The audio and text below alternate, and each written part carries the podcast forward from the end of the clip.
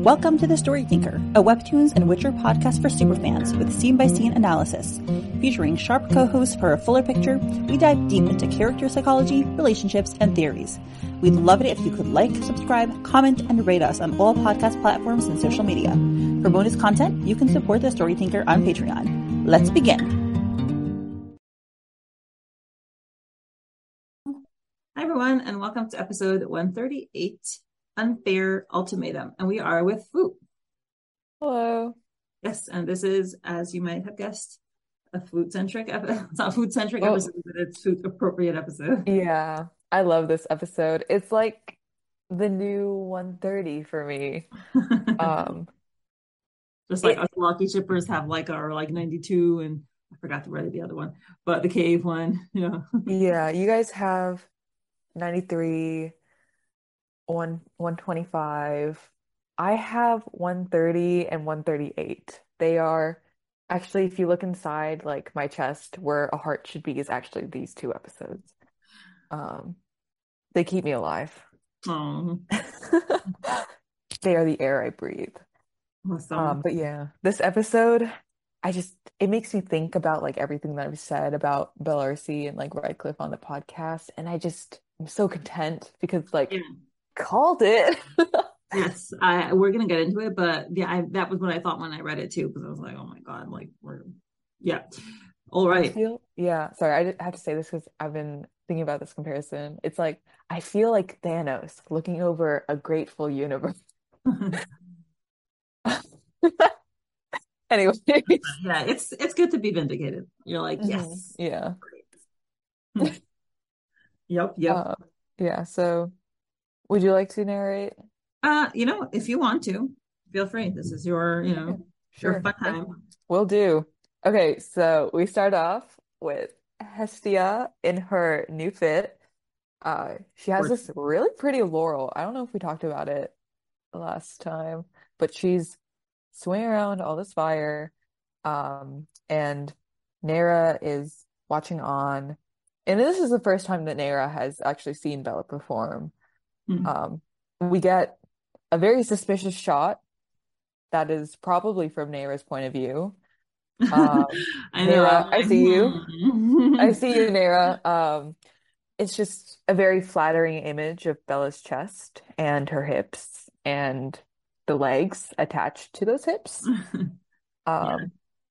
I think and, that's the most, yeah. most like, is it the most sexualized we've seen in P H? I don't know, because we've seen Kieran without a shirt, but this is like the gyration. Yeah, like this movement. Is like the most sensual, I think. Because yeah. Kieran, like, I think Kieran takes off his shirt right, and it's, it's just generally pragmatic. Treated as the sexiest thing to ever exist. Well, I think but it's, we, we yeah, yeah. we interpret it that way, but the way that she yeah. draws it, it's just but, like, oh, yeah, okay. He's literally just there taking off his shirt. But here we have like, it's, it's like, I can't remember the word. It's intentional. There we go. It's it's intentional, right? Yeah. Um, I mean, we have gotten some ab shots of Kieran, but also he was like hella bruised. So like, you know, mixed messages. Yeah, Kieran really needs to see a doctor more often. But yeah, this is this is a kind of new for Purple Hyacinth. Mm-hmm. And I know I'm not one who like, I'm not the kind of person who's like. Terribly fond of fan service, but I understand Naira in this moment. Right. Listen, I mean, it's part of human life. uh, uh, right. Um.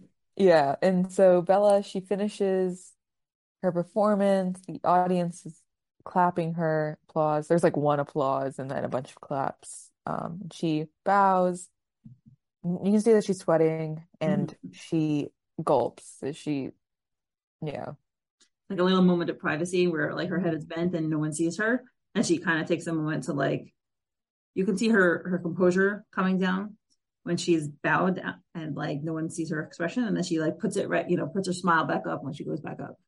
Mm-hmm. And suddenly for me, like reading this, it's like suddenly her like sweat is not just uh from the performance, right, but also what she knows is about to happen, because she knows that Redcliff saw her um stumble a bit, yeah, uh, which is from the last episode.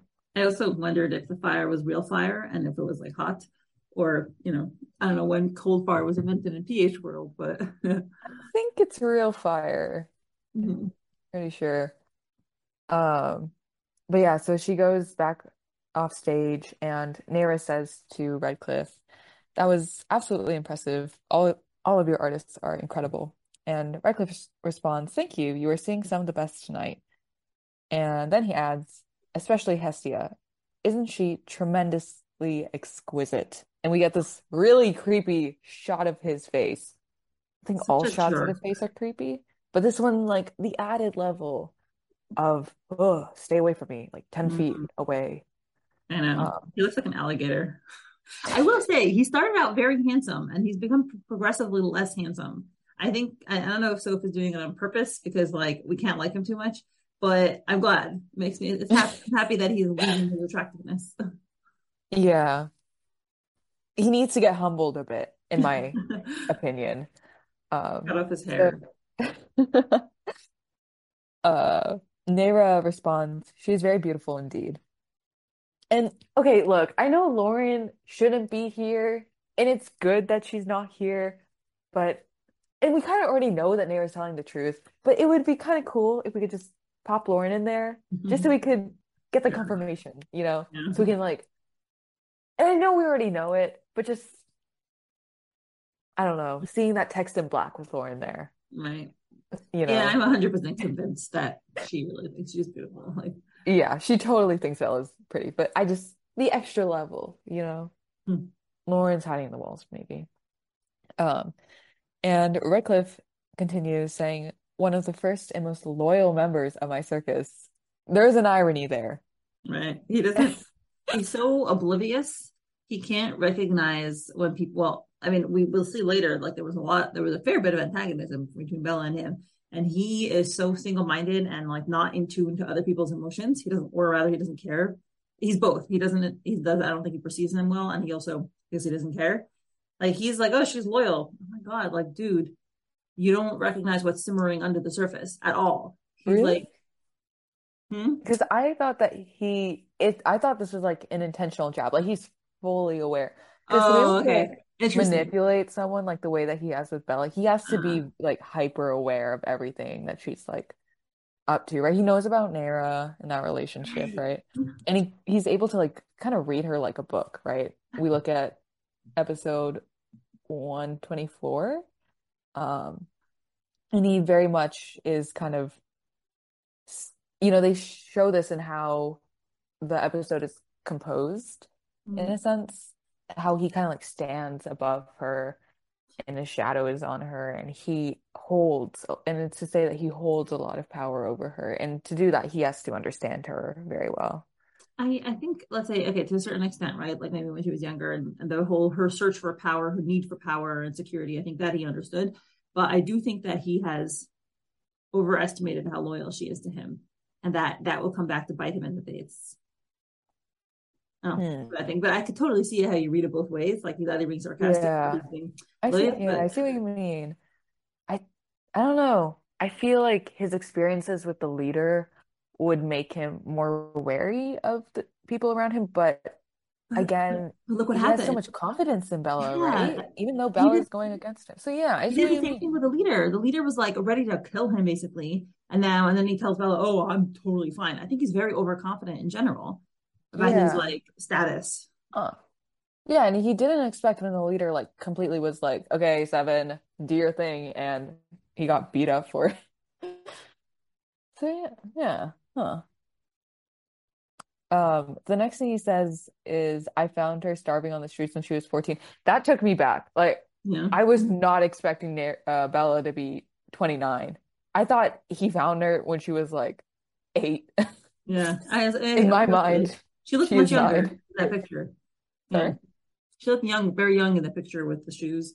Yeah. Like, she did not look older than Lauren.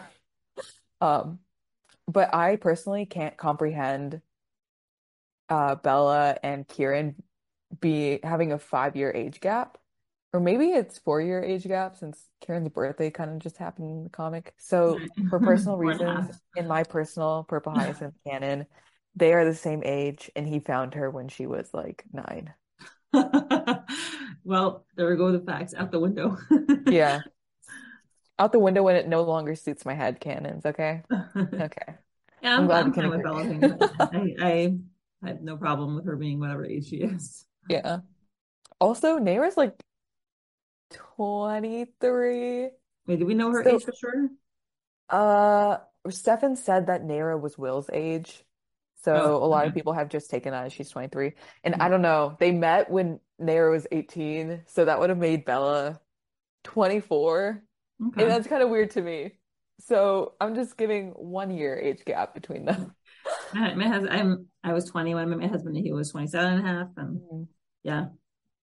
Uh, yeah, but like to me, an eighteen-year-old is still like a high schooler, right? So I'm like, ooh, high schooler versus college student. You know, yes. As you get older, age gaps like that, yeah, it's whatever. But also, yeah. that is just straight out of being a minor. So, well, yeah. you can rest assured they probably took a while to develop their relationship. Mm-hmm. So. Yeah. As you see, Bella was not so excited about Darcy at first. um, we learn actually, as Redcliff continues, we learn a bit more about uh, Bella's father, which means that gives Bella another one-up on Kieran's backstory mm-hmm. on what we know about Bella and her family. Right. Uh, Redcliff says parents. Her abusive father would force her to sell matches he'd stolen from the factory he worked at and use the money to feed his alcoholism. So we kind of knew about the matches, and we knew about the money probably uh, being used to feed an alcohol addiction. Um, but we did not know that it was the matches were actually stolen from a factory. Yeah, sleazy guy all around. Yeah. It does make me kind of curious because Purple Hyacinth has tried or is trying right now to do like a very much like narrative about how... about like the war, right, on different classes in a sense. Mm. Um, you know, it's the P S and the Snapdragon who are advocates, but one is a violent advocate, one is um, a peaceful advocate, and then we have the Royals who are just overall kind of shitty. But like, maybe it's just because like we live in America, so the opioid crisis is very relevant here. Mm-hmm. Uh, but this kind of just reminds me of uh, addiction crises, like the opioid crisis, and, you know, how do we treat people who suffer with uh, mm-hmm. addiction? Mm-hmm. You know? Because, to me at least, they're often victims. And it doesn't mean that they still can't hurt other people, but you know, rehab is something that I think needs more funding in general, and overall, like reaching out to people who do suffer with addiction. So it does, I do wonder if there will be any nuance with Bella's father moving forward, because given his situation, I think from what we can infer, you know, missing mother, um, they lived in Grey Chapel. It could have been that, you know, because they fell on. You're good. Okay, so like from what we can infer, you know, missing mother figure or missing parental figure, and they live in Grey Chapel, so maybe their family just fell on hard times. It would make, I feel like that would make Bella's mm-hmm. father very susceptible to potentially, you know, uh, developing an addiction, because you know, maybe in hard times he turned to alcohol. And so I do wonder if there will be nuance in that.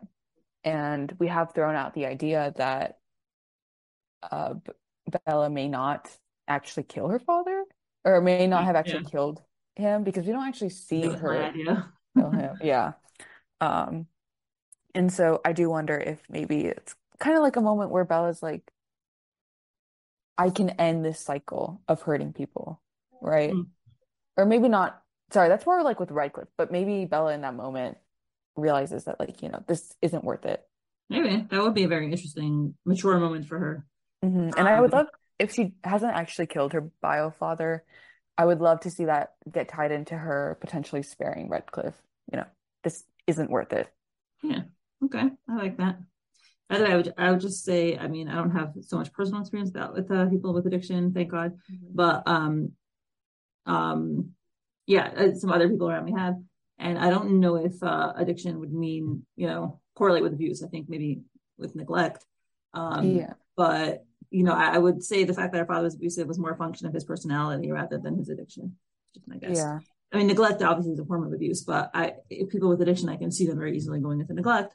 Whereas this sounds like it was more active um, abuse. Yeah, I do agree with that. It's just, I think the mention of addiction, and then we take into account, you know, some of the themes with Purple Hyacinth and class and how addiction has been used to exploit um, lower income people, at least, you know, in America with the opioid crisis. And so that that connection for me just makes me wonder a lot about Um, Bella, and if that was intentional uh, within Purple Hyacinth. But again, it could just be the curtains are just blue. Yeah, I think it's I, I don't think he's going to really make a big difference in this comic. I think he's, you know, a past figure in her life. Mm-hmm. But um, yeah, I think that's already a lot of themes, and if they add more, it's going to be very difficult for them to juggle them all. Yeah, I guess it's just thematic. I feel like it could be good thematic consistency, but I do agree with you. I think he's pretty irrelevant at this point, mm-hmm. unless we do get the reveal that she didn't actually kill him, but that's probably a few episodes, if not a season down the road. Yeah. um, Redcliff continues saying she probably would have ended up a harlot like her mother. Oh, so we do know about her mom.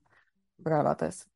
She mm-hmm. probably would have ended up a harlot like her mother had I not given her a second chance at life. And Naira says, that's admirable of you. And she thinks to herself, Bella always refused to give me details about her past. Why is he telling me this? Oh, which just, you know, when I read that, it's like, you really, you know, Bella wants to be in a position of power. She doesn't want to be pitied. She doesn't want to be the, you know, the pity case, the victim. You know, when she didn't, this is Darcy, like she's found someone that at some point she grew to like and wanted to, you know, to be admired, and she didn't want to be like the the recipient of pity. And it makes a lot of sense that she didn't tell her about her past. Yeah. Um, it makes me want, like, want more Bellarcy backstories, flashbacks. And like, they do give us some of this, some of that in this episode. But it's curious how Bella really laid off on the details. Um, mm-hmm. I if mm, I think Nair probably did a background check on Bella at some point, like we saw Kieran do with Lauren. It would make sense for how she knew that Bella was in the circus. Mm-hmm. Uh, and it seems like she probably had to do her own research since she says Bella refused to give her details. Mm-hmm. Uh, Naira, conti- uh, Naira says, though, I've always wondered why you were the only one to have gotten a nobility title amongst the founding members of the Circus Royale. Redcliff says, oh, I can assure you that though they may not have been granted a rank in polite society, I've always given them the best wage and living conditions that I could. Of course, in exchange for unquestionable loyalty and devotion to the circus. Look, the first part is nice, and the second part is like, oh my god, I roll. What in the feudalism is this? Right? Like, you own these people? Like, it's a job. Mm-hmm. I mean, okay, maybe it's like more like a family, like I get the sense, but you know, be a family. They, they, the rest of the circus members, like, you know, every time we've seen them, they all seem to be getting along pretty well, and like they seem to joke around, they seem very close. So, so that's good. But like Redcliff, like, you don't own people. Seriously. Maybe. I mean, I guess if he's telling the truth, at least he does pay them. Well, he's at the best wage and living conditions, but I don't know. Nair, uh, not Nair. Bella's trailer is kind of sad. It's literally oh. like a couch and a desk. We haven't. No, it was very nice. I had like a rug. It's also tiny. It's a- the trailer, you move around, like that's how yeah, circus people yes. live. Yeah, I'm saying, like, we don't know if she doesn't have another residence. It's yeah. like they're, how they travel. It was a nice, yeah. I like that trailer. Also, oh, I don't know, I don't think I've mentioned it before. Me, me and my husband are very into like tiny houses or R Vs, so like campers. So like, that's our plan. One day we're like, we want to be, you know, wealthy enough to afford it one day and like live in a tiny house like that, you know? Really? I feel like I would go insane in like a really tiny house. I need space to move. Yeah. Anyway, um, that, that's probably yeah. why I needed the trailer to but Redcliff um, adds on, it is no light occupation. Once you join the circus, your blood, sweat, and tears belong to the circus. Dude, this is creepy. Um, it's so poetic. It's like, oh, it's like dramatic. It's like dramatic eighteen hundreds romanticism. Oh my God. Naira says, of course, how generous of you, Viscount. You are an example to follow. She knows what to say, this girl. She's like, yeah, she's smooth talker. She's just like reading lines from a script, I swear. Um, Naira thinks herself, oh, I just realized. We're getting Naira P O V. This is good. This yeah. is good. Um, I knew something was wrong with him since Bella first told me about him, but she wouldn't have warned me for nothing. He's dangerous, and I'm starting to guess why. And then he grabs, and we see Naira's hand, and then Redcliff touches it. I've never felt so bad for her. Like, she wasn't even wearing gloves this time to protect her. Half glove, yeah. It's he's so gross. Ugh. I would throw up. He's, he's like a predator. He really is. Ew. Ugh. Stay away, my guy. Naira turns to look over at him, and he says, "Thank you, milady. You flatter me." And then we, yeah. Oh, oh my no. God! I mean, his earrings are very cool, I will say, but sheesh, guy, he's gross. I just.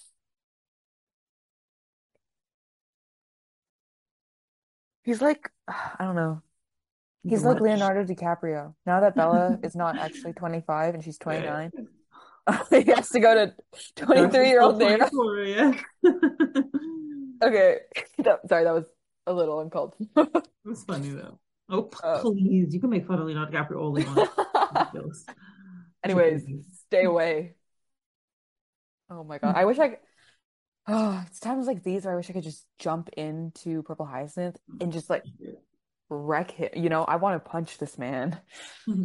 Um, and we see Naira, uh, not Naira, Bella. We see Bella looking at them from the curtains, and she takes a sharp breath, and she looks very concerned. Me too, Bella. This is how yeah. I'm feeling. Um, and. Naira excuses herself and says, "Please excuse me, I just need to use the bathroom." And always she... a great excuse. Gosh, yeah, I gotta go. So sorry, it's not because oh God, you like, touched you know, me just, without asking. Just girly things happening. Mm-hmm. You wouldn't want to know. Um, and we see her going down the hallway, and then we get a flashback to her talking to Lisbeth. Um. Wait, hold on. I have a thought, but I th- we have to get through this flashback first. Okay. And Lisbeth says, "I've made arrangements to assure to ensure you will be in the same lodge as Viscount Redcliff the night of the premiere. Make sure." Oh, that's the box. I didn't get what I didn't know what she meant by lodge first, but yeah. Make sure to get yourself invited to his manor. While you're there, follow his every move and who he speaks to. Record him if you are able to. I want to know everything that I can about him. And Nair looks down and says, "Of course, I will not disappoint you, my queen." And I'm sorry, I just had to take a moment to process this name. Uh, Lisbeth says, "I know, my little hound. It is in your interest not to." And I'm like, what? Mm. I forgot this happened. There's so much to unpack here. First of all, the nickname. I think I think what you mean because uh you know like a hunting hound. Yeah, like a detective. Yeah, but it's but, still. Yeah, it's a, my little hound. Girl, just call her Sherlock, right? You know, or Loon at this point. I'm curious, like, what? How did Darcy end up doing this for the queen? Right, because Darcy is a noblewoman, right? Mm-hmm. So like, it's not like it's like some like what did she hold over her? Uh, or how did she get her to do this? You know, like, does Darcy want to do this? Did Darcy sign up so that she could get insider information? Like, what? And, and but she then said it's in your interest not to. What does that mean? what does she know? What is she trying to, like, what's their connection? Like, there's something mm-hmm. behind yeah. it. Well, we've known that Naira has been doing spy work since before she met Bella. Whether mm-hmm. it's spy work for the queen, I'm not entirely sure. But perhaps it does make me think that maybe the interest that Lisbeth mentions is not necessarily pertaining to Bella, because if Naira was doing spy work for the queen since for the last five years, she would have started before she knew Bella. So that was probably not original. Yeah, I didn't think it meant Bella. Yeah. I feel like Darcy wouldn't tell the queen about Bella. Mm-hmm. Not not yeah. if she, not if she was forced to, or let the queen found out on her own. I think Darcy's smart enough not to trust the queen, you know, with like her love life. But I do think maybe it has something to do with how we've seen reporters and like journalists go missing or get um, jailed. But that was during Edward's rule, yeah. and now it's Philip. But Lisbeth is a bit of an Edward sympathizer, so I would not mm-hmm. be totally surprised if she does use some of those punishment tactics. Yeah, I think there. I think there's like a plot thing behind it. I think that we're going to find out later why Darcy's working yeah. with her. What's the be like? There's something more there. I wish we could get like a whole spin-off on just Darcy and Bella. The things I would do in an alternate universe. Yeah. And we we see Naira in the present now, and she thinks to herself, she still trusts me, but if she knew, both my head and Dokkin's would be rolling. So that's, I think she started working for the queen uh, because she has some alliance with Dokkin. As we've seen, they've right, talked before yeah. with Tristan. Yeah, I, I don't know. We don't know which came first, right? Yeah. But I I did see some people say that it this might mean that Dokkin is the he's dead person from one eleven. I would hope not. Me too. Because I want Tristan and Dokkin to grow old together. And I mean, I guess Lauren does have a lot of father figures. Maybe she does need to cut them down. But... no. Just not Dokkin, please. He's no. like my emotional support character in the like he's a very stable character that I can rely on and sometimes accuse of being the, the leader, right. But otherwise he's like a constant, you know, and he just grew out his beard, so I hope he stays safe, you know. Well, someone's got to be dead, so someone. I hope it's Redcliff. Yeah, that'd be that'd be acceptable. Yeah. Um so Naira enters this room, and we can see that there's a piano with literally a painting on the mm. underside of that, like, uh, I've actually seen some. I don't know what they're called, like but on that top thing, and I'm like, that's fancy. Yeah, and um, Yola and I went to, I can't remember where, our tenth anniversary, we were in, I think it was in Brussels, not Brussels, the other side, Antwerp. Um, they had a whole museum. It was like used to be a meat factory or something, and they had a whole collection of pianos, and I, I remember a bunch of illustrated pianos. It's really pretty. Oh wow. uh Naira enters the conference room, and she goes to pick up her tape recorder behind hmm. uh behind the painting, and she is encountered by a guy in a Roman toga. Is that Zephyr or It's either Zephyr or Orpheus. Uh, and he asks her, may I help you, milady? And she just freezes. Like, her face. Yeah, really funny. I know memes could be made out of this. And she's holding her purse, which she has put the tape recorder into. Thank God and her purse is, right? She turns around and says, it really is a gorgeous painting. Oh, sorry, I, I couldn't help. I am so into art, and she just makes up some B S about it. I couldn't help but admire it. What a wonderful Baldacchini. He's like, Baldacchini, who's that? She's like, don't worry about it. Mm-hmm. And then it cuts, and we see Redcliff and Bella talking in Redcliff's office. And he says, You almost tripped- Oh, stomping. You almost tripped on stage in front of my guests. Mediocre performances don't have their place in my show. Oh my God. He's really, wow, he's really stomping. I know he stomped twice. Mm-hmm. And he, he and he continues saying, did the charming Desmoiselle? Demoiselle. Demoiselle. Did the charming Desmoiselle at my side distract you? At my side. Oh, creepy. So possessive. Mm-hmm. Perhaps brought back memories. Uh, I like how that line about the Desmo- Demoiselle, mm-hmm. yeah, is a reference to Naira's first episode, Dazzling Desmoiselle. Oh my gosh, that's so cute. I didn't remember that. Nice I think it's Dazzling. You. Don't fact check me. Actually, maybe fact check me. Okay, let's go back. Um, and Bella's like, "What do you want? I've already burned bridges with her." And Redcliff's like, "Did you now? Because you still seem very disturbed by her." Damn, he's coming out with the receipts on Bella. Little Belladonna. Um, I'm sorry, I'm still looking for that episode. Uh, so eighty-six. What? It's eighty-six. Oh. And Bella's like, I ended everything yeah, with her right. two years ago, as you wanted. Mm-hmm. So yeah, it was Redcliff. As Naira actually suspected, she's like, I know it was Redcliff that kept, or yeah. that made you leave. And Redcliff puts his hand down. Is it put your foot down or put your hand down? Meaning when you... Like, when you, like yeah, when you're like over resist? With it. Oh, well, you put your foot down, it means you like... You okay, yeah. Well, he puts his hand down, not necessarily his foot, because he's still stomping, but he puts his hand down, and he says, no need to be so defensive, dear. Dear. I'm not going to hurt her. And he gets close to Bella, who is looking very standoffish and glaring at him.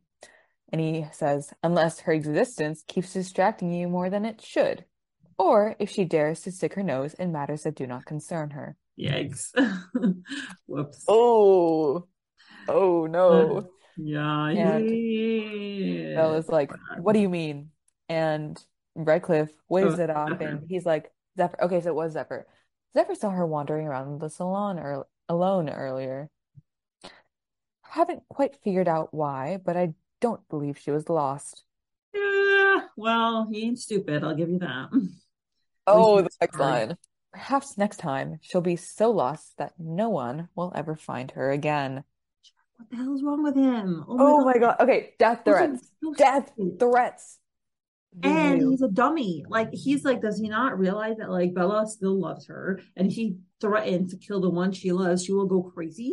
Like, he has no concept that maybe somebody will finally be disloyal to him. He's like, no, no, they are so loyal to me. They love me forever and ever. Like, he's so oblivious in some ways because he's a narcissist, I think. And he never, can't fathom other people's emotions properly. He pulls no bitches and no one will ever love him. He probably paid Laura Montgomery off. What even happened to her? I'm like, where is she? Who? But Montgomery. I didn't even hear that part. Oh, Laura Montgomery. She was his oh, date, the opera. And Bella glares at him, and she's like, "You wouldn't." And he gets really close to her, and he pats her face, and well, her cheek. He doesn't like put his palm right in the middle of smack dab of her face, but like he pats her, and he's like, "That only depends on your good behavior." He's so gross. Weird. And then Bella, still glaring at him, says, is there anything else? And he says, no, dearie, you may go. And Bella storms out of there and slams the door. And she is just speed walking down the hallway. She looks really good. She does. And Redcliff is so gross.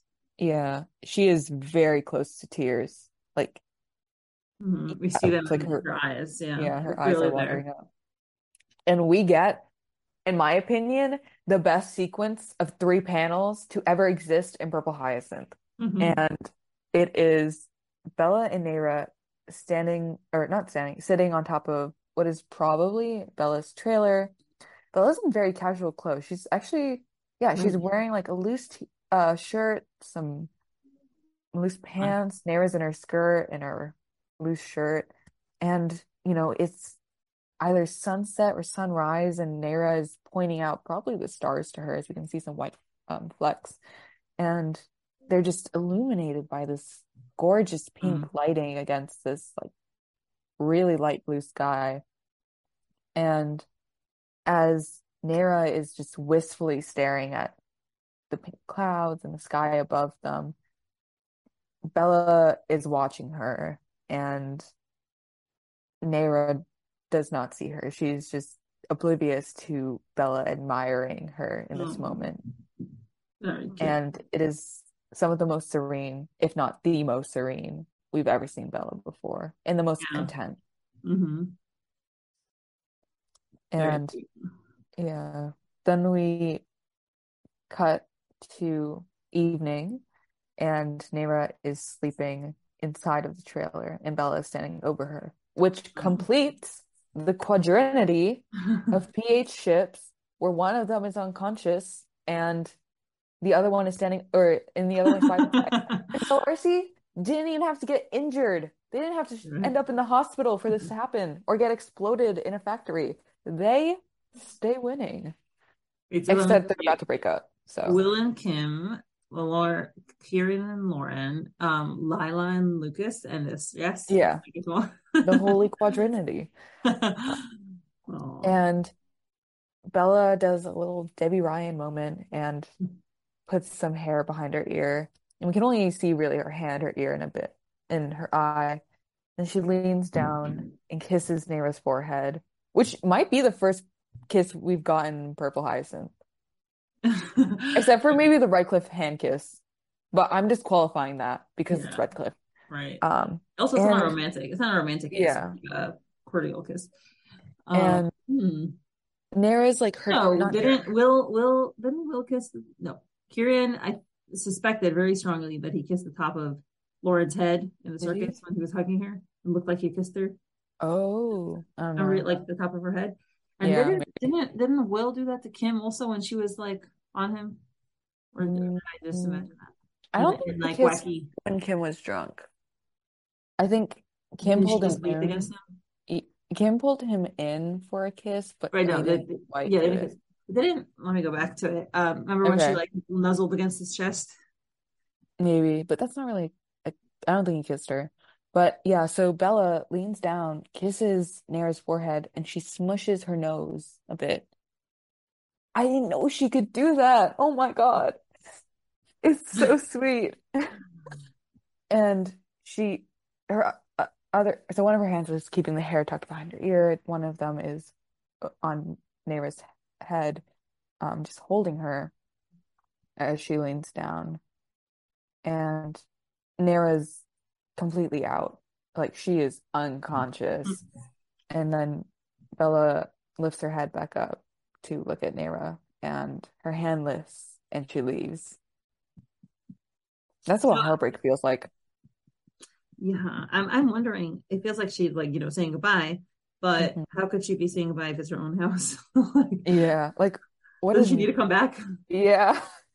Bella, what what are your sleeping arrangements? I personally think that she's gonna go sleep in Kieran's apartment because she just went through a breakup, you know, and you stay with your besties and that happens, right? But like, but like, is she like expecting Darcy to just leave and like not like look for her? Like, what's like she didn't even yeah look for something. Like she like what? I, I'm a little confused. I don't know. Bella's not the best planner, you know.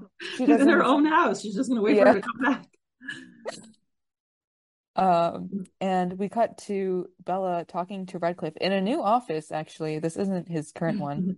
Or maybe it, he isn't just new location and new outfit. It's teal, which is opposite from Redcliff's red motifs. Um, and she's yelling at him, "What more do you want from me? I've already given everything to you." And we can't see either of their heads in this one panel. Right. And then we cut to Bella's face. And this and is by the way, this is presumably like, you know, right after that evening. Yeah, right um, after she left. Sometimes and she says, "My life, my soul, my freedom, every last part of me. I gave it to you." And we don't see her eyes when she says, "I gave it to you." And then we see Redcliff looking very stoic and impassioned. The narcissist. I think, yeah. I think we hit on it. I think the narcissist is the good appellation for him. Mm-hmm. And Bella is still yelling at him. And she says, "First you made me your assistant and you made me handle your dirty work. Work that only got dirtier and bloodier with time." And Bella is like counting on her hand. "I performed for you, stole for you, deceived for you, killed for you." And we see her entire, like, expression when she says "killed for you." And I even learned to enjoy it because it was for you. And I did everything you asked me because I adored you. We mm. see her put her hand to, like, her neck mm. in this moment. And she's completely in a state of distress. Yeah, the dialogue is really good. You know, it's exactly what you would expect her to say mm-hmm. in a moment like this. Yeah, and it... the line where she's... I feel like much of this is very much, like, self-explanatory, but there has been, like, a debate about, does Bella actually enjoy killing? And I guess, like, to an extent, yes. But here she admits that she had to learn to enjoy it. But I, I, you know what? My first thought really, I think, is totally consistent, because she got that knife. She was so excited about it.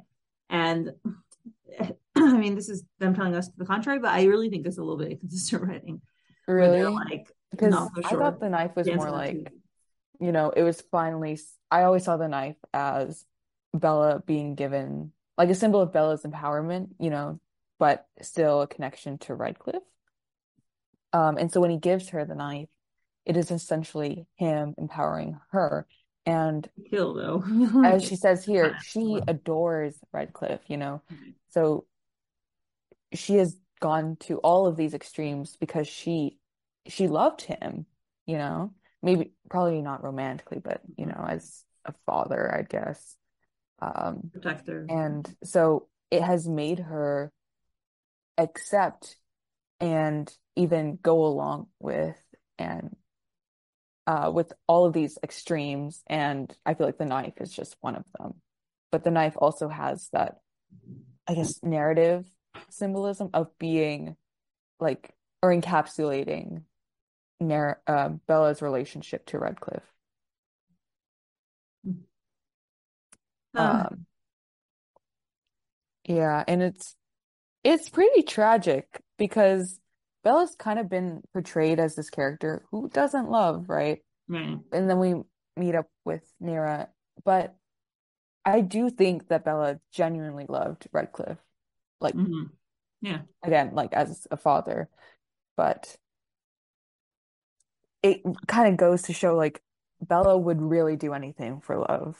She would do anything for the people she cares about. And in this case, even though Redcliff, I wish I could punt him into the sun, she did care a lot about Redcliff, and she was willing to do all of these things for Redcliff because of that adoration, right? Because if he saved her, you know. Mm-hmm. So. Yeah, and he also perpetrated that narrative that he was her savior. Yeah, for sure. I'm sure he milked it. Mm-hmm. And Bella turns away and she closes her eyes and she says, "I never asked for anything in return, because I thought you'd already given me more than I could ever deserve in this lifetime." Aww, that's so sad. Yeah. It's sad when she doesn't have this conception of herself as being deserving or worthy. Mm-hmm.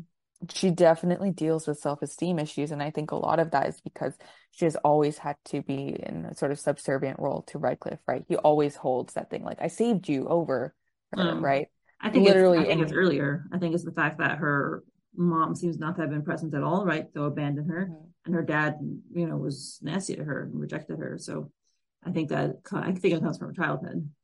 I, hmm, yeah, but I feel like also part, you know, not being, not uh, receiving the care and attention that she needed as a child, right? Mm-hmm. To that giving her low self-esteem, and then Redcliff coming in, taking her in, and then perpetrating her issues, right, as he is her savior, right? And so he develops this toxic relationship where she is reliant on him for validation, because it's really validation that she needs that she didn't get from her family, and then here she gets it from Redcliff, but ultimately she's still kind of stuck doing stuff for Redcliff like she was for her father. Yeah, I think I think that, you know, it's it's tricky because, like you said, he's giving her validation. I'm sure he gave her a lot of validation growing up because he's a ma- like manipulator, so he knows how to get people to get on his side. Um, so on the one hand, yeah, like he's giving her what she wants and what she needs. Every person needs validation, but he he's doing it so that ultimately she can be loyal to him in the way that he wants. Meaning mm-hmm. it's for selfish yeah. reasons. Yeah. And yeah, but I, I feel like because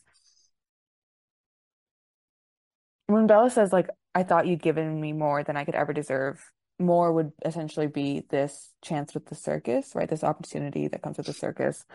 And so when she's referring to that, it's probably not because of her murders, right? Because she would have joined the circus before she started murdering people. Um, probably. Yeah. And so that line just, yeah, I think coming from where she was, I don't know, I find it interesting that they use the word deserve instead of achieve, because if it was because I thought you'd already given me more than I could ever achieve in this lifetime, that mm-hmm. would make sense from Bella coming from where she was as a child to doing all of these really great things. You know, she's become a very skilled dancer and performer. I feel like that would make sense, but we have the interesting use of deserve where Bella did not feel like she deserved anything.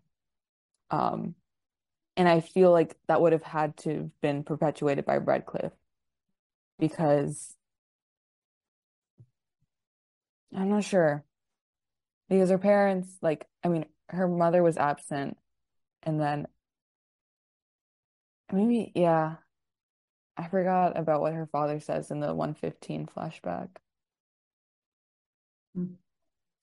Yeah, it's I mean, this, yeah. Sorry, I don't have enough thing, complete thoughts. Yeah, I mean, I, I'm pretty sure this kind of thing is, like, you know, something that starts when you're a child. Mm-hmm. But yeah, I'm sure Redcliff was manipulative and yeah. I just, in general, I think Bella came in a very like unstable state, mm-hmm. and Redcliff only perpetuated the issues, and so so it would took advantage service him definitely of her need. Yeah, and Bella looks at him and she says, why did you make me abandon the one thing I ever wanted for myself? And that's like a fair question. You know, she's lays out the argument, right? I've done everything you could have ever asked, right? You know, I loved you. I did increasingly extreme things for you. Why can I not have this one thing? Why can I not have this one person that I also love, right? Mm-hmm. And yeah, I'm I'm glad that she's standing up for herself. It's good for her, mm-hmm. you know, that she's like feels herself to be worthy enough to push for herself and to advocate for herself. Mm-hmm. And I found it like an interesting contrast, because she goes from, I never asked for, for anything in return because I thought you'd already given me more than I could ever deserve in this lifetime. But here she is, as you said, standing up for herself because she believes that she deserves this relationship with Naira, and she does, right? And she is right in that she is worthy, and you know, she sorry I'm trying to find the right words she is worthy, and I guess I mean is deserving, as if we contrast that line, of this relationship. You know, she's in love with Naira, Naira loves her back. This is something that makes her genuinely happy. That is something that everyone should have, right? And after years of sacrifice, whether it be for her old family, but or now for the circus, right? Bella deserves to, she deserves to love people. She deserves to have these relationships that she has been deprived of, where mm-hmm. validation or love is not conditional, and she can love someone regardless of where they come from, who they are, right? And Naira, as we've seen in contrast to Redcliff, is not someone who demands much from Naira. Mm-hmm. She asks for answers when it pertains to their relationship, which she is in the, like, she is valid for asking uh, Bella, but she also respects Bella's boundaries when Bella sets them, as she doesn't follow Bella in one thirty or mm-hmm. uh, nine. She lets Bella be, and yet she still loves Bella, and even if Bella does not reciprocate, that love is still unconditional. Whereas, as we've seen with Redcliff over and over, he continues to push Bella down into a position that suits him and yeah. what he wants and what sure. he needs. Yeah, very clear contrast. He's a manipulator, narcissistic mm-hmm. person. But what he says next is actually true, by the way. Mm-hmm. I think that that was actually like very normal thing for him to say. Uh, yeah, I mean, he he's, says, he's using it against her, but like he's not wrong. At least according yeah, to the Yeah, he says, society. Stop with your lamentations. And then, she is a noble-born girl rebelling against her family's wishes by having an affair with a circus artist. If she knew who you are, she would run away screaming. She would betray you and deliver you to the police. And I forgot what thought I had on this, but I just remembered it, so I'm going to see if I can find it. Oh, give me a second. Okay, found it. Uh, I'm just going to read from what I wrote, because I wrote this down. Um, so I'm not sure if I've mentioned it on the podcast, but I have thrown around the idea that maybe the Bellarcy relationship is one where both Naira and Bella are in love with the idea of each other, right? Mm. Naira is wealthy. She comes from wealth. You know, she, we don't really know much about her home life, but, you know, she has a grandma at least that she does adore. Um, and she, from Bella, who was initially prepa- uh, portrayed as someone who is um, money-oriented, it does seem like an appealing prospect to Bella, right? To be in Naira's position. Whereas Naira, she Security wants to get away. Yeah, she wants to get away from all of this mm-hmm. and, you know, literally run away to the circus. That's a very common, like, trope we're saying. Um, and to Naira, Bella embodies sort of the freedom that she desires. Also, it really could be an element of you. I mean, I had a very similar thing with myself, right? I chose someone that my family was like, oh, horrified by, at least at first. Now, now they love him. But, you know, um, there is an element of like the Yiddish thing, like stach you, like, like, like poke you, which is like, I'm going to do the exact opposite of what you want because I want to, you know, just yeah. on purpose. Like, so I could see an element of Darcy's like, this is who my family would like be the, so horrified if I, you know, was together with. And it's like, well, I'm going to do that. Mm-hmm. So what I wrote is, um, so we kind of discussed it, the idea that the idea that Bellarcy is a relationship where both Naira and Bella are in love with the idea of each other. And I think that's what Redcliff tries to convince Bella of. Naira is only in love with Bella, according, well, according to Redcliff, Naira is only in love with Bella because she loves the ideal of her, using the idea of loving some circus performer to be some escapist fantasy from her own duties. Redcliff sees this love as surface level and tells Bella how quickly Naira would turn on her. Naira's devotion to Bella is not strong enough for Naira to stay when she knows who Bella really is, again, according to Redcliff. If Naira truly just loved that, the fantasy that Bella provided, it would that would probably be true. Once Bella was unable unable to properly fulfill that fantasy, aka reveal that she was actually a very wanted woman, and not just in the romantic sense, mm-hmm. Naira would most likely drop her. But that was really funny. But if Naira has come to love the person that Bella has been to her, I would think otherwise. As we've seen with Lockie, romance and morality are a bit twisted between them and in this comic. Um, and Naira has an understanding, albeit simplistic one, of Bella's relationship with Redcliff. And so I don't think it would be implausible that she would be completely turned away from Bella. Furthermore, it would be the most narratively fulfilling for Nair to be the person who loves Bella un- unconditionally to prove Redcliff wrong. Mm. Nair's compassion is the single greatest threat to all of the ideas and perceptions that Redcliff has ever fed Bella, because in the act of loving, Nair disproves everything that Bella could have ever thought about herself. Mm. That's very nice. Yeah, you know, I actually, you have me wondering now, like, does... So what what Darcy what sorry what um blah, blah, blah, Redcliff is saying right now is like what a lot of people would say, right? On the surface level, like this is what a lot of people would, would observe about the situation. So I'm wondering if he really believes it, or if he's just saying it to manipulate her further and to put her down and to, you know, say, oh, no one's gonna love you. This is, you know, you just it's just me and you, right? Which is what he does basically. And like I'm wondering how much of it is like his genuine thoughts, or like how much just manipulation again. Mm-hmm. I feel like it could be that this is what he genuinely thinks, because as you've said, you know, he's a narcissist. He doesn't really understand love hmm. in a sense. Um, right. But also, I feel like this could be him capitalizing off of Bella's greatest fear, because yeah. I would not be surprised if this is what she was afraid of. You know, mm-hmm.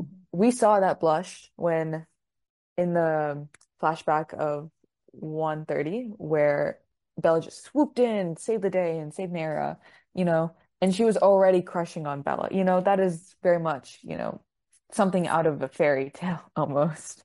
And so it would make sense that initially maybe Naira was just genuinely enamored with this mysterious person who came out of nowhere to be a knight in shining armor. But I think that over time, and as we they had three years together, over time that these two prob it probably started with Naira liking Bella as just like a figure, mm. as like a symbol, and then maybe they actually did come to care about each other genuinely, yeah, right? Because Bella is does not have the same sort of attachment to Naira after that first encounter. Mm-hmm. So it's probably like they met up again at some point, ran into each other, and Darcy like, probably oh saw her. I'm yeah.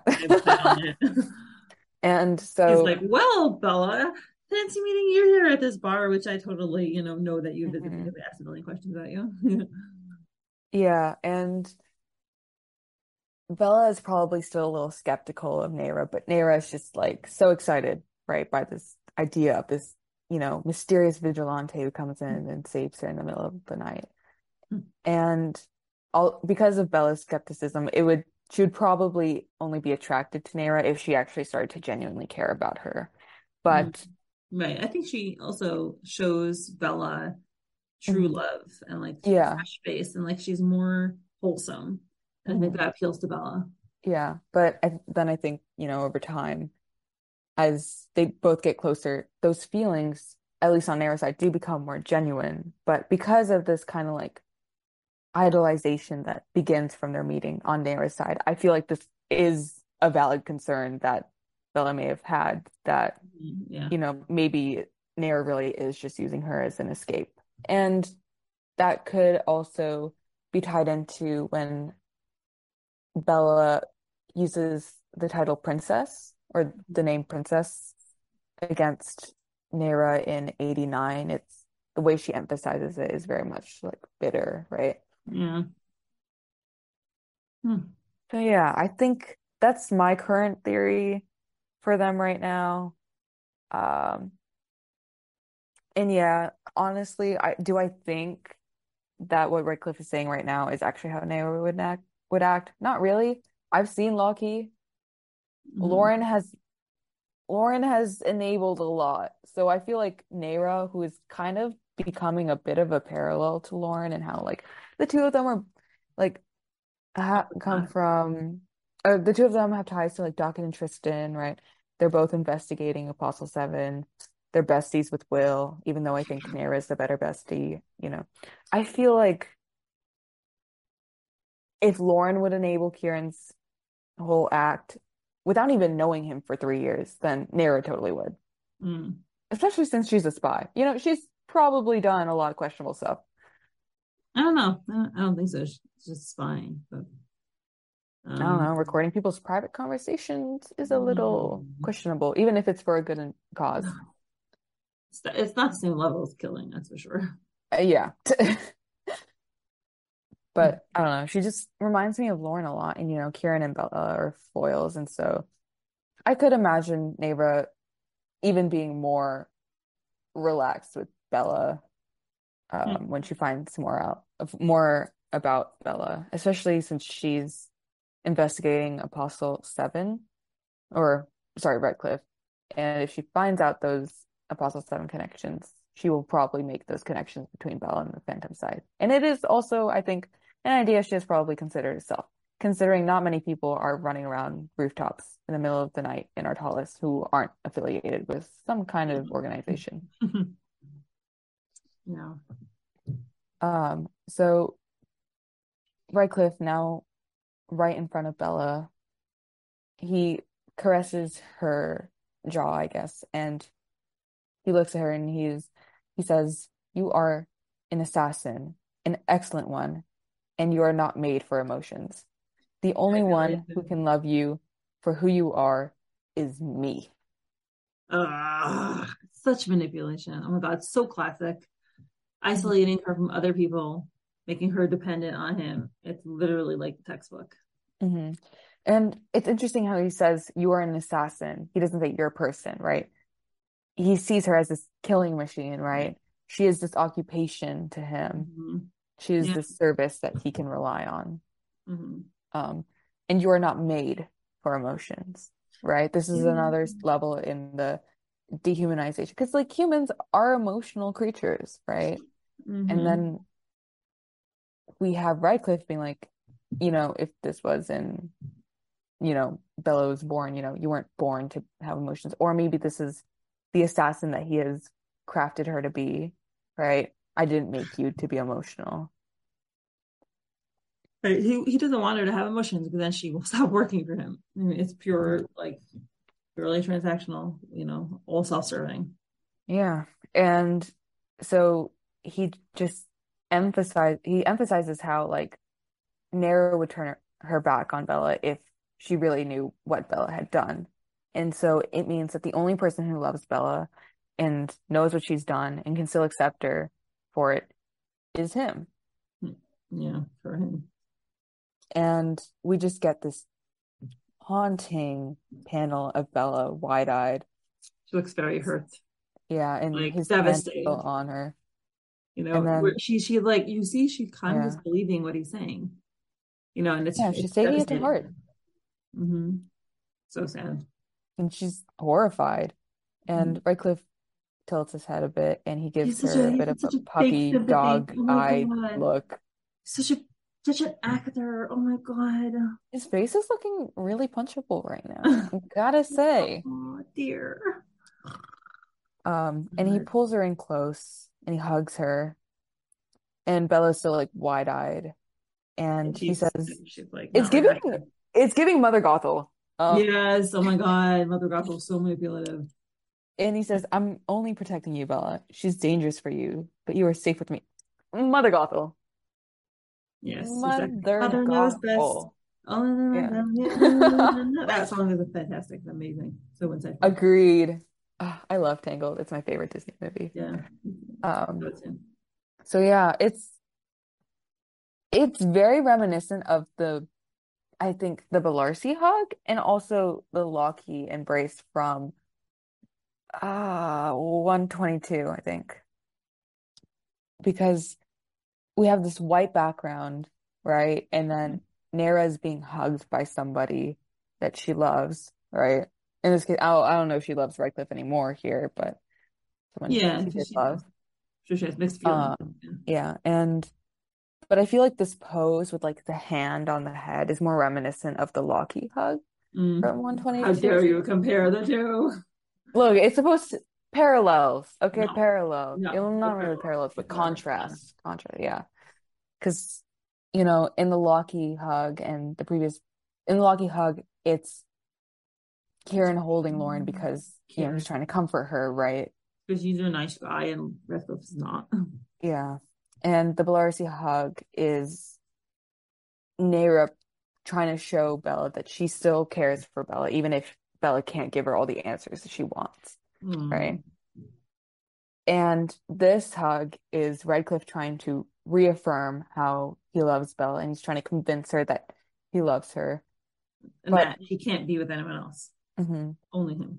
But there is no comfort. It's he's was, hurting her. Yeah, he's emotionally hurting her. While his expression his is very like serene and comforting, but then right below him, in full juxtaposition, is Bella's, and she just looks so concerned and scared, and her body, uh, her body language is very stiff, right?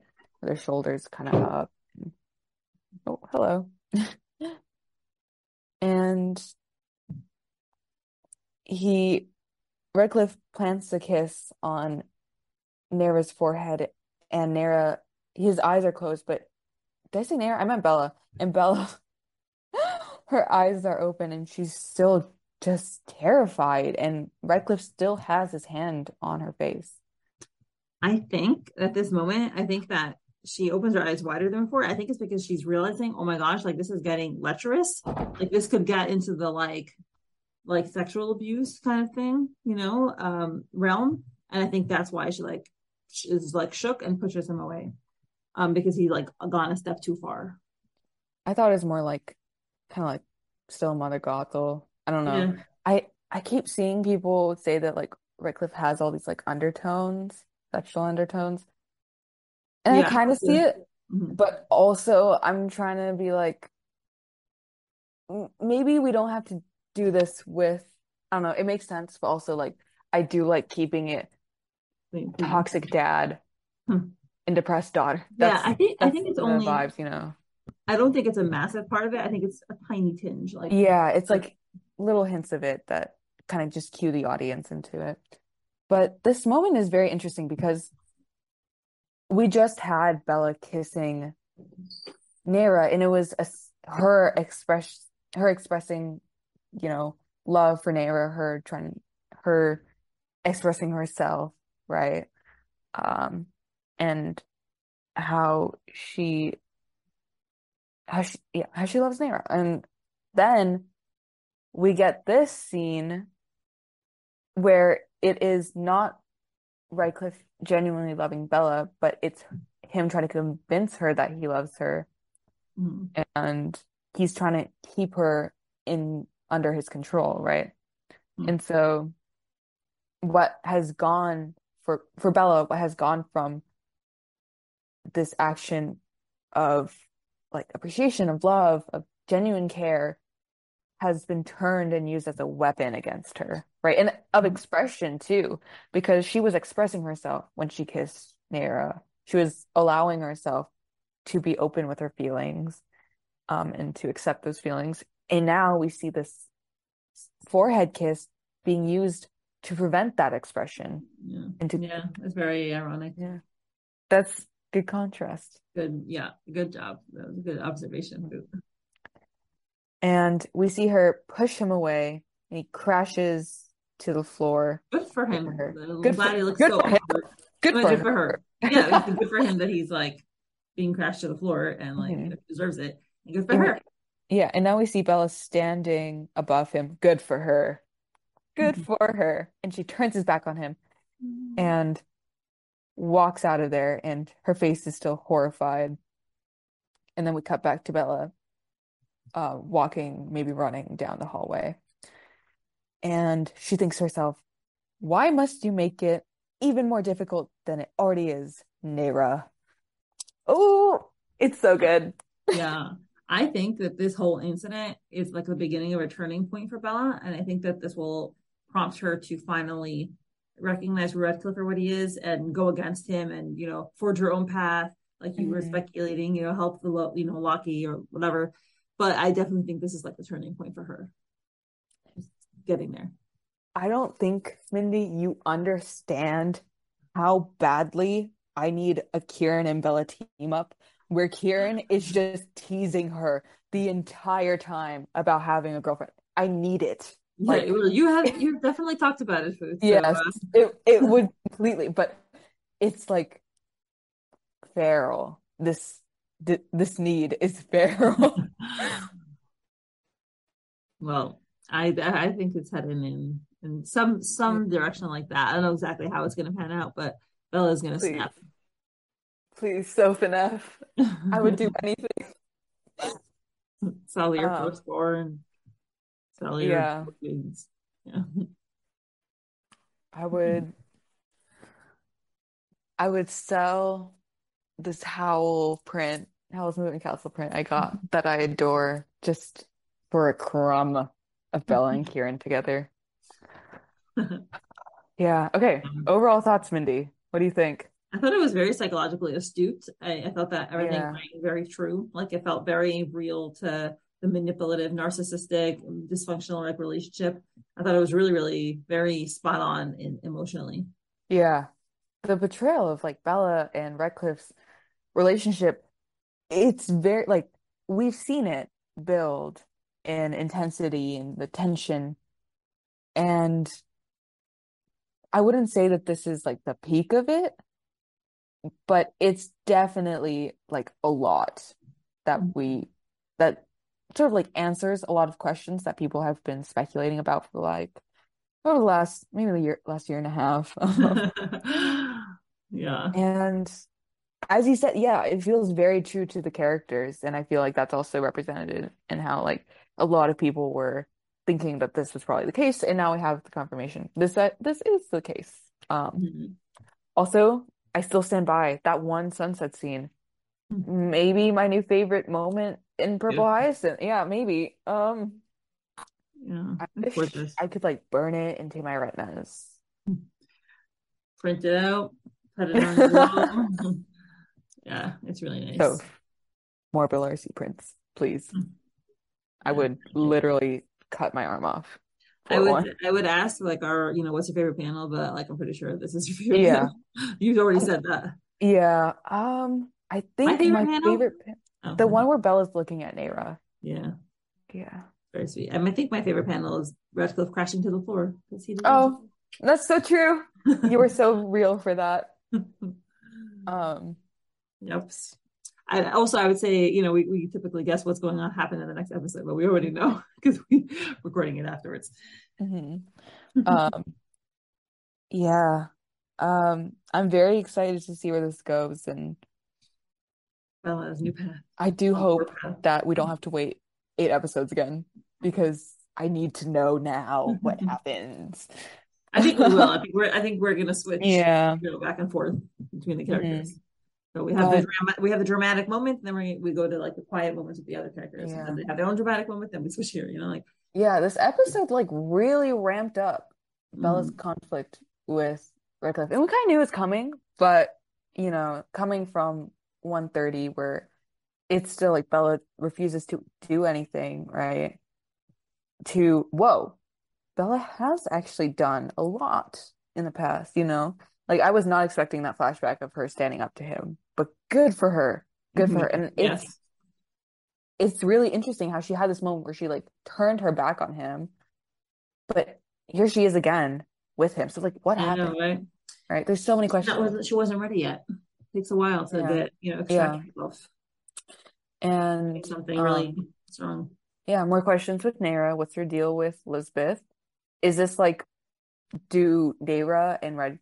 what do Naira and Bella parallel each other? Like, is Lisbeth Naira's Redcliff? Potentially, maybe.